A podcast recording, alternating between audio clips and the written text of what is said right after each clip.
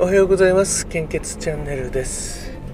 令和4年5月の24ですね、時刻は現在7時23分です。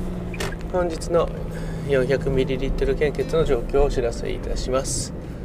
その前に物価高くなってますよね。少し前から野菜とかは高いなと思ってたんですけど、とにかくもうこの3週間くらい4週間くらいですかね、玉ねぎがまず高いですよね。1個150円とか、一時期ニュージーランド産のが入ってきた時に普通の値段に戻ったんだと思ったんですけども、また、高くなっちゃいましたね。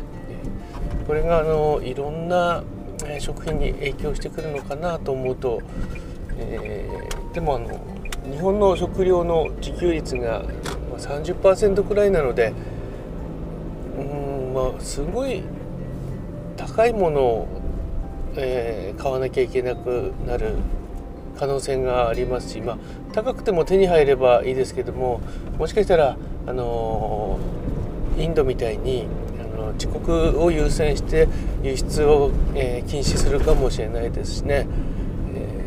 ちょっとどうなるのかわからないですよね。自給率がとにかく低いっていうのは、もう本当に日本って食べ物もエネルギーもないんだなっていうのが非常に心もとない感じですよね。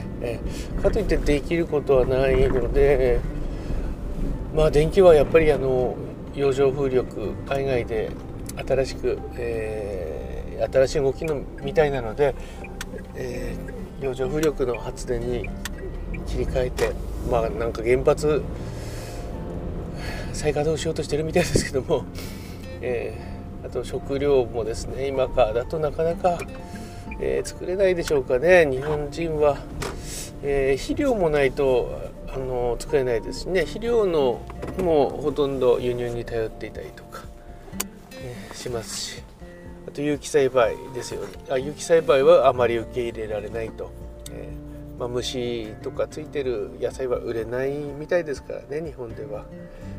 その辺もちょっと直していかないとダメなのかなとは思いますね。やっ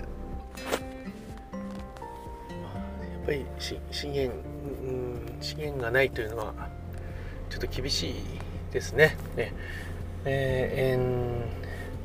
円安にもなっていますし、コロナは全然終わってないですしね。そこにサル痘というのがもうちょっと心配ですし、戦争もあったりとか、あと先週も地震ありましたね。心配なことしか全然ないので、できることは何でしょうね。とりあえずお米を買っておくといいのかなととりあえず安心感ありますよね。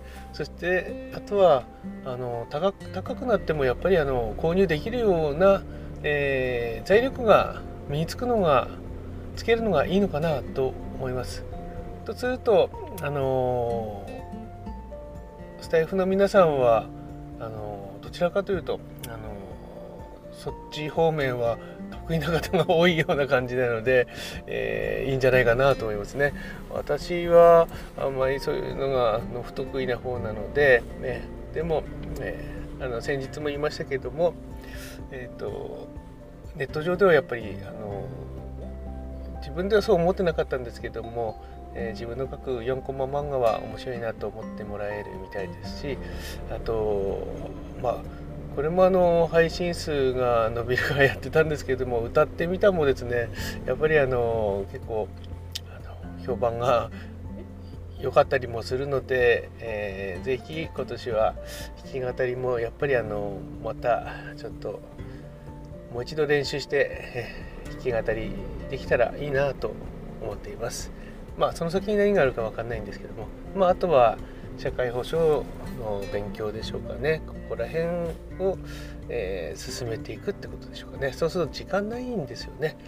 仕事をささっと片付けないと仕事というのは事務的なものです。私にっていう献血の呼びかけはもうなんか仕事だと思っていないので。はい、それでは本日の 400ml 献血の状況です。北海道地方と九州地方は全型非常に困っています。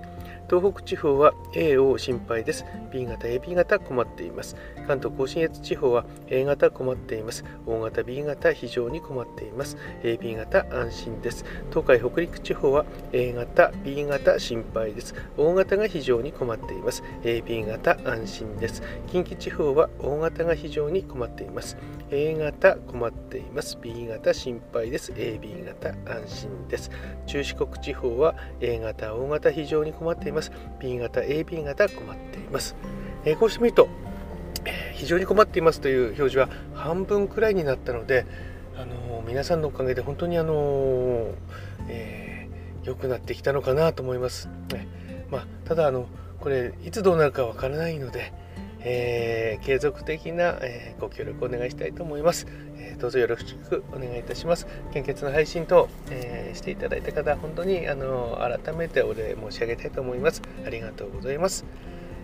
引き続きコロナウイルス感染症の状況です。こちらの方はデータの更新は昨日の23時55分、火曜日なのでちょっと少なめになるかもしれないですけども、新規感染者数は 18,510 名、そして、死亡者数はプラス31名、新規感染者数は半分くらいになりましたね。これはもうちょっとわからないです。明日にならないと、ね。死亡者数はそんなに大きく変わってないですしね。引き続き感染症対策に留意をお願いいたします。あとサル痘ですよね。あれがちょっとどういうものなのか、どういう感染経路なのか全然今のところ分かってないみたいなので非常に怖いですね。これPCR 検査だったら防げるそうですね。PCR 検査で試薬を変えればそのサル痘も検出できるらしいので、ただ日本の場合は PCR 検査入国の時にやってないので、抗原検査だとすり抜けてしまうんですね。ということは国内に入っているかもしれない。で、昨日記事が出ていました。都道府県でサル痘に関する何かあればすぐ連絡を、情報提供をっていう呼びかけを国がしていたので、そうなんでしょうね。